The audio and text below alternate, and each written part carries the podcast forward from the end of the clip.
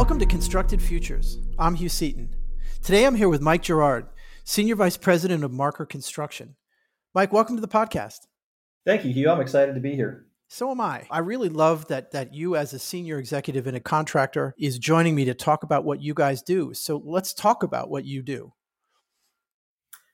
Yeah, I think if I start a little bit with some of my history, most of my career has been spent in pre-construction and uh, obviously an area that is getting a lot more focus of late in recent years. We can all tell stories about the trials and tribulations that we're going through today in pre-construction with market pressures labor availability you know all these resources that are presenting challenges for us in pre-con you know so we're really putting a focus on developing that pre-construction process as kind of the the linchpin or the keystone you know to project success at the early onset and what does that mean so so when you think about things to improve in in pre-construction what do you see? I mean, there's probably a number of things, but where would you where do you like to start first and say, look, we got to tighten this up? Yeah, I think that's a great a great question, Hugh. And, and honestly, I think a lot of it starts with alignment of expectations. Mm. You know, there's a lot of stakeholders in a, in a given project, and as a construction manager, we're we're one, but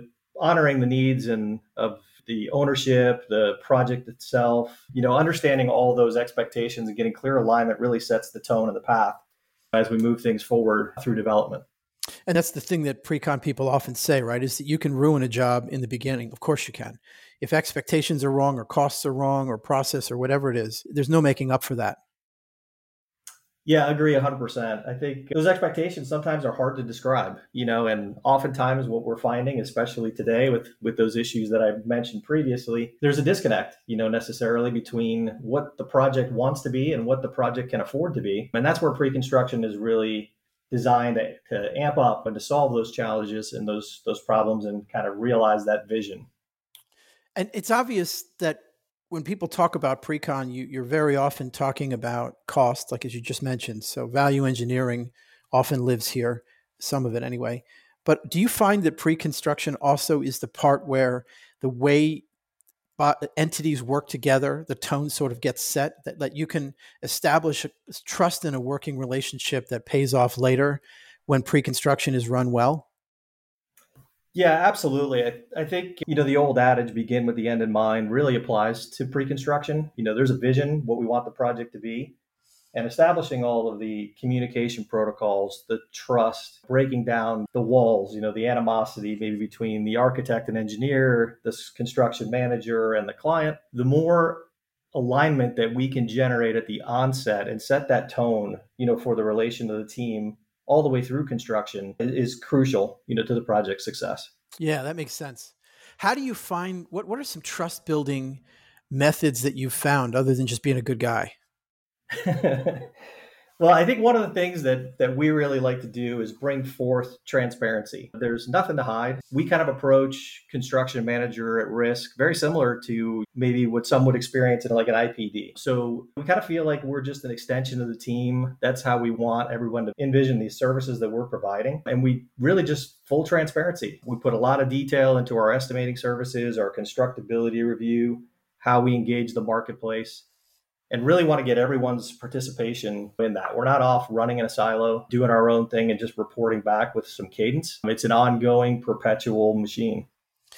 Yeah, that makes a lot of sense. And I love that your view of the trust of, of IPD as a model, even if the rest of what's going on isn't quite the same, is really, really cool. I think it'd be nice if that, if, if that is the model for the industry, and I'm sure it is sometimes and definitely isn't others. Yeah, agreed. Unfortunately, I think there's still some cases where that doesn't happen, but we try really hard to set that tone at the onset, build that trust and rapport, and kind of roll up our collective sleeves to solve problems. So I, I want to switch gears real quick and talk about one of the reasons you're on the podcast is, you know, we were introduced to each other by Heartland VC, who have this collection of, of partners in industry. They will often bring forward people that they really respect because they're visionary and they understand the role that technology can play, but aren't also Pollyanna about it. So the balance between what, what would work, but also what can move the business forward. How has that been a part of your career? Yeah, that's, that's a great question. You know, first, you know, thankful also to the folks over at Heartland. They've been a really good partner. Really appreciate the things that they do, Hugh. Trying to align technological solution with real problems. Right. They're just a champion there, and we really appreciate those efforts. So uh, they do a great job of kind of keeping us informed of maybe what they're hearing is being developed in the market that could be a potential solution and trying to align that with issues that folks like us are, are facing in the construction industry. So it's been a very helpful relationship with them to kind of bounce ideas and crowdsource, you know, issues, concerns, problems, challenges, you know, those kinds of things and work towards a common solution.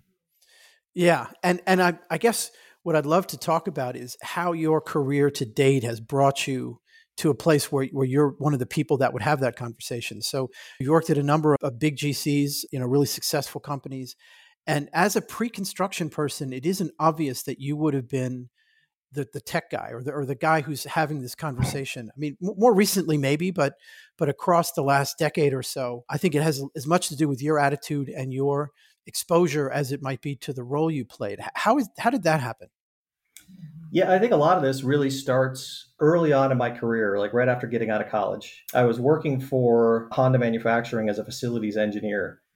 And being young and impressionable, a sponge, you know, coming out of college into my first experience, I think working for a Japanese based company allowed me to really experience some of their lean thinking, you know, the, the lean Six Sigma, the things mm-hmm. that are really starting to creep into construction today that you know, they've really kind of perfected as a craft years ago. And it spoke to me. You know, it, it really kind of drives forth efficiency, you know, small improvements leading to large improvements. And I think a lot of that just became ingrained in my DNA. And, you know, I'm a, I tell people I'm a self professed kind of efficiency geek, Hugh. I'm constantly looking for a way to save 15 seconds, 30 seconds, you know, and you add those up over the course of weeks and months. And that's real time, which allows me to work on other things and be more effective and efficient, you know, in the tasks that I'm charged with. And that brings us to one of the things that really excited me when you and I were talking before the podcast. And that's this idea of the tension between how individual and distinct projects are with how repeatable some of the processes we use to execute those projects are. So, this idea of you know, and you brought up Six Sigma, which in manufacturing was how process control really became a science and not just taking notes and doing a better job. So, you want to talk a little bit about your view on on repeatable processes? Yeah, I think the uh, the concept of processes being repeatable, you know, to, to borrow a phrase, if I may, from Brene Brown, clear is kind. And what process does is really define clarity you know the expectations are known. Uh, everyone under, understands their kind of piece in the assembly line how things have to go together to make the whole. So process to me um, is one of those things that really kind of drives forth that mechanism how we get from point a to point b.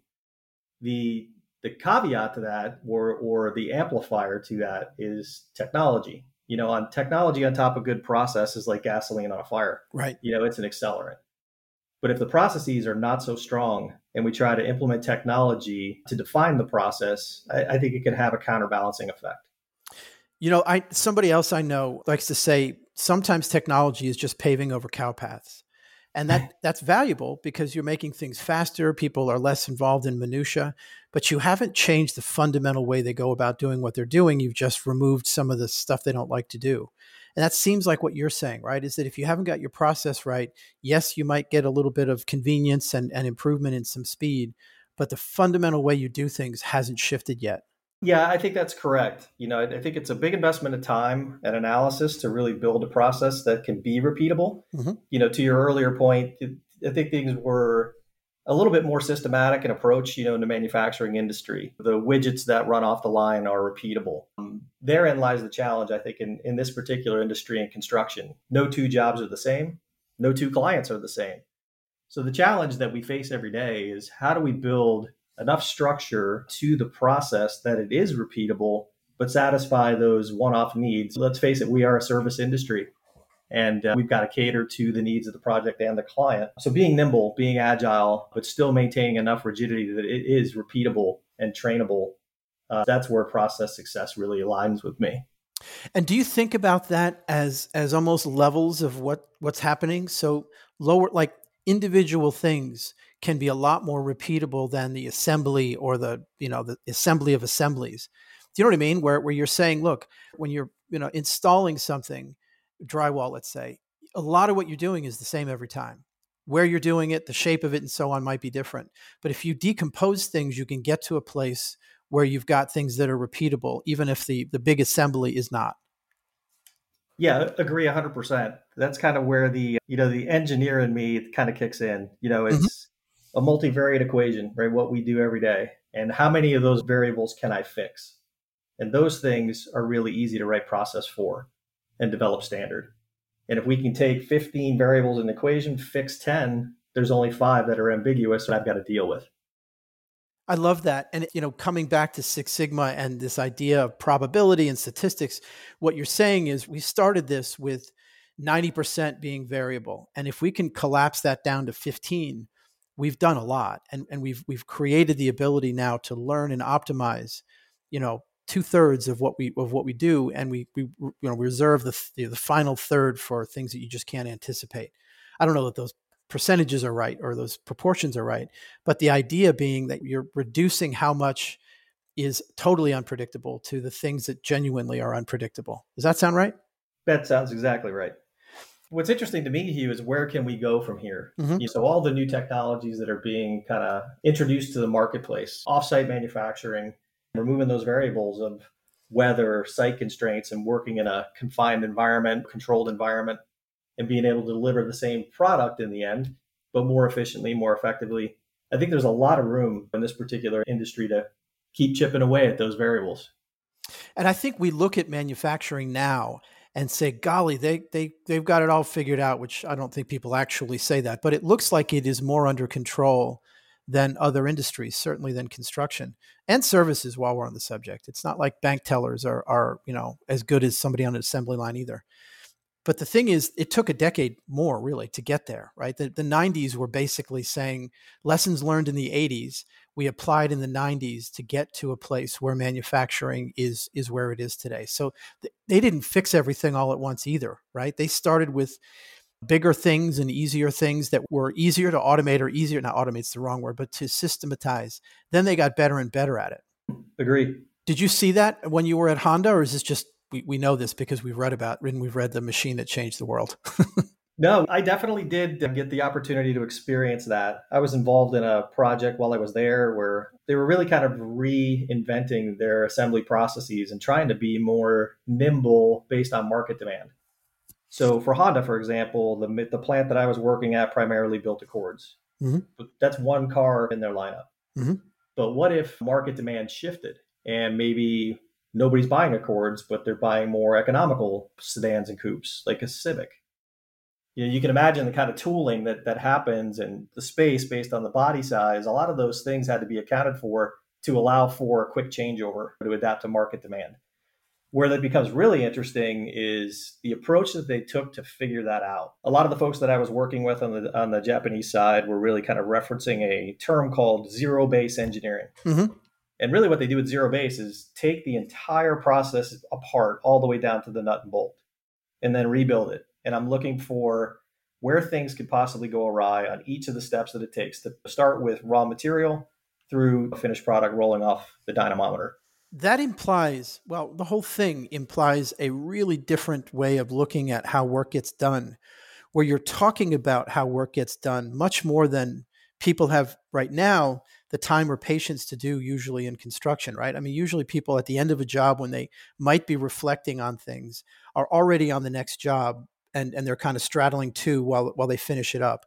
So I think that you know there's an interesting point here that you'll hear people sometimes say that that slow is fast, that slow down a little bit and you'll you'll actually walk a better path or a safer path or whatever the variable is. And I think that that what you're describing is a fundamental shift in how we might think about construction because you're saying slow down a minute. Let's focus on how we're doing things and improve and ultimately we'll wind up being a lot faster safer and more efficient. Yeah i agree with that that approach you know and, and your assessment. You, i think the challenge really is the industry is going the opposite direction. Yeah. Right? Yeah. So faster cheaper better is kind of the expectation. That's the mantra right that we're all asked to deliver. So to your to your point about committing the time and the resources to really slow down, analyze it, take it apart, and then reconstruct it in its most efficient mean, that's a really difficult task for us to commit to. Yeah. I'm pretty fortunate that my role here at Marker, I get to spend a lot of my time doing just that. Mm-hmm. But it leads to the kind of the bigger conversation about change management and change is hard, right? We're human beings. and human beings, you know, kind of get set in their way. They get comfortable. What's been working is good enough, you know, so we tend not to try and uncover is there a better way? You know, even if it is 15 seconds, to some people, 15 seconds seems trivial. But if we look at 15 seconds times a force multiplier of number of folks or right. number of projects, really, really starts to see huge returns. What's interesting about that is, you know, you talk about 15 seconds here and 15 seconds there. And the hard part sometimes is maybe it isn't that that the job is run more efficiently, but that people are less crazy. You know what I mean? that, that they're actually enjoying their job a little more. They feel a little bit less pressure and they stay longer, they retire later, they they they stay in the company or they stay in the industry. So I think it's funny how the easiest and really the only way at the moment to measure the, the output, the ROI, for lack of a better word, of efficiency improvements is did we get more value per, per hour? But ultimately, I think that that isn't the only way to, only reason to do things because also people that are less rushed make fewer mistakes and safety is impacted by that. So it's an interesting one to, to think about how these improvements can provide benefits beyond just dollar figures. Yeah, absolutely. You know, and all these points that you're making are things that we need to resolve. You know, with the demographic drought and people leaving the construction industry back at the last recession and not coming back, demands on the industry haven't really changed, but the labor force certainly has. You know, so how do we do more with less. Yeah. And I think we circle fully back to having clear processes, efficiency, you know, technology as a catalyst. We're kind of right back to where we started. And you brought up some ideas about how the way we build might wind up changing. Obviously, some of it won't because there's certain things you just have to do but the idea of a little more offsite or some things being done in a factory that may have been done on site. I think that you wind up saying we have some very valuable um, decision makers. We have some very valuable operators who I don't want them spending time, you know, installing conduit or or fabricating conduit on site. Instead, I want them focused on hard stuff that only a human can do. So I, I feel like that might be intersecting with this idea of repeatable processes because to the point you made earlier it's a lot easier to repeat things in a controlled environment than it is out out in the field. Do you see some of that happening? I do and we're seeing more and more every day. You know unitization kit packing offsite fabrication. We're seeing some projects now that are doing fully sheeted and skinned inclusive of windows modular wall panels. So now i can cover a high rise building in a fraction of the time. I think really where the power comes is, is kind of back to the basics of value stream mapping. Mm-hmm. You know, a lot of things that we do, conventional construction is not really value add when you look at it in the eyes of the client. You know, motion, mm-hmm. inventory, mm-hmm. waste, you know, all those kinds of things that if we could start trimming away that fat and actually produce the project quicker, more reliably, the higher quality, and at a lower cost. I think it's it's the way of the future.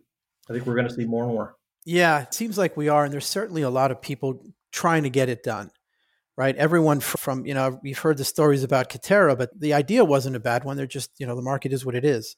But, but you're hearing lots of different ways people are trying to automate a piece over here or simplify a piece over here or produce things differently. It's a it's a pretty interesting time right now to, to, to see all that coming together. Yeah, absolutely. Absolutely. That kind of coupled with robotics on site. To your point earlier about people being able to work longer, how do you relieve them of the fatigue and the wear and tear on the body, right? We are human. You know, so you look at like Sam, the bricklaying robot, or we've got machinery now that will automatically install the drywall and it's really supervised by a human being. We can't remove the human being from the process, but can we streamline some of the repeatable heavy lift, if you will? And when you point earlier about a force multiplier, right? Can we have a robot or something that is robot like that allows one person to do the work of three so that you don't have to go find three people when there really aren't three people where you're building? Correct. So how do you how do you tie this some of this back to your experience in pre-construction because it feels like that's the nexus between design and and construction obviously where you can start to introduce some of these ideas that weren't necessarily specified by the by the design team and they may or may not traditionally be part of means and methods but in the and the pre-con phase do you find that that is an opportunity sometimes to say well you know what we can we can save some money time or or materials by doing it this way instead of that way yeah, absolutely. Even if it's just the, the concept of bringing up the conversation with all the stakeholders so we can get engineer and architect involved at the table along with the client and say, what if, you know, have we considered doing that on the front end? It's really difficult to kind of follow conventional design. We get into construction and then flip it to an offsite manufacture project. That's hard to do. So you really have to be planning for it at the onset, which takes that alignment and that team collaboration that we were talking about earlier. Yeah, I love that. So as you think about s- scaling this and some of these ideas we're talking about in the general point of change management, you know, it's it's hard to do everywhere. In fact, entire books are written about change management when everyone's sitting at a desk and they all get the same emails and have the same SharePoint and all that. And that's really hard to do. When people are out in the field and they're constantly solving different problems and their, their projects aren't aligned with each other time wise, how do you think about change management in that context? So, so let's say you've got a new process and you want that to be adopted by different project teams. When you think about new processes and, and kind of change at the executional level, how does it get adopted across a company? Yeah, you know, I think it starts with people understanding the why behind change. Mm-hmm. You know, change for the sake of change feels like motion. If I'm on the receiving end of that, know, one more thing that I've got to do. So I think when we when we think through change and process revision and altering the way that we do business, I think the main challenge is really to kind of communicate why. Why are we looking to make this change? You know, whether it's the 15 seconds saved or it's an equivalency in dollars or you know, it's just, you know, overall a better experience for our client. People can get behind the why. Um, and I think that's a step that a lot of people just tend to pass when we're here tomorrow we're going to start doing it this way and nobody really knows why other than i was told to. You know and people tend to fight that. So i think we we have seen success you know with adoption of change and implementation of change when you really put forth the why. Have the conversation let people understand it let them buy in and, you know kind of more wind in the sail. That makes sense I, I wonder sometimes also though when this happens a lot in the technology world where people try to provide a why that is at a different level from where the receiver is thinking. So in other words, oh, you know, this is going to make the, the, the company more efficient. I'm not convinced I care about that right now. And of course, in abstract, I do, but am I going to expend the effort to adopt this thing so that some big, you know, some big grouping of all of us is going to uh, improve? Or do I need to hear how it's going to make my job, my project, and my life better? Do you find that that that, that helps to, to to really drill it down to how this is going to make your job go better?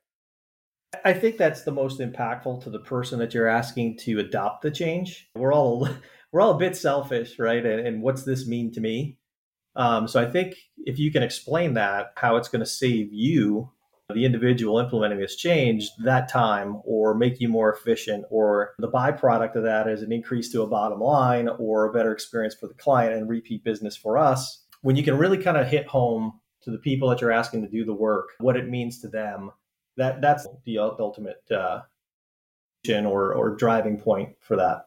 Yeah that makes sense. I mean ultimately selfish or not people have priorities and they've got too many demands on their time and too many things that that that are asking for their attention and complexity that they're barely hanging on. So asking them to do another thing, you got to give them a reason to prioritize this instead of the other five things, or in addition to the other five things. Yeah, and I think Hugh, the other thing that helps with change management is just kind of biting it off in bite-sized chunks. Mm-hmm, um, you mm-hmm. know, holistic change is really hard to do. You know, one of the first things that I helped to bring to Marker when I came here was Procore.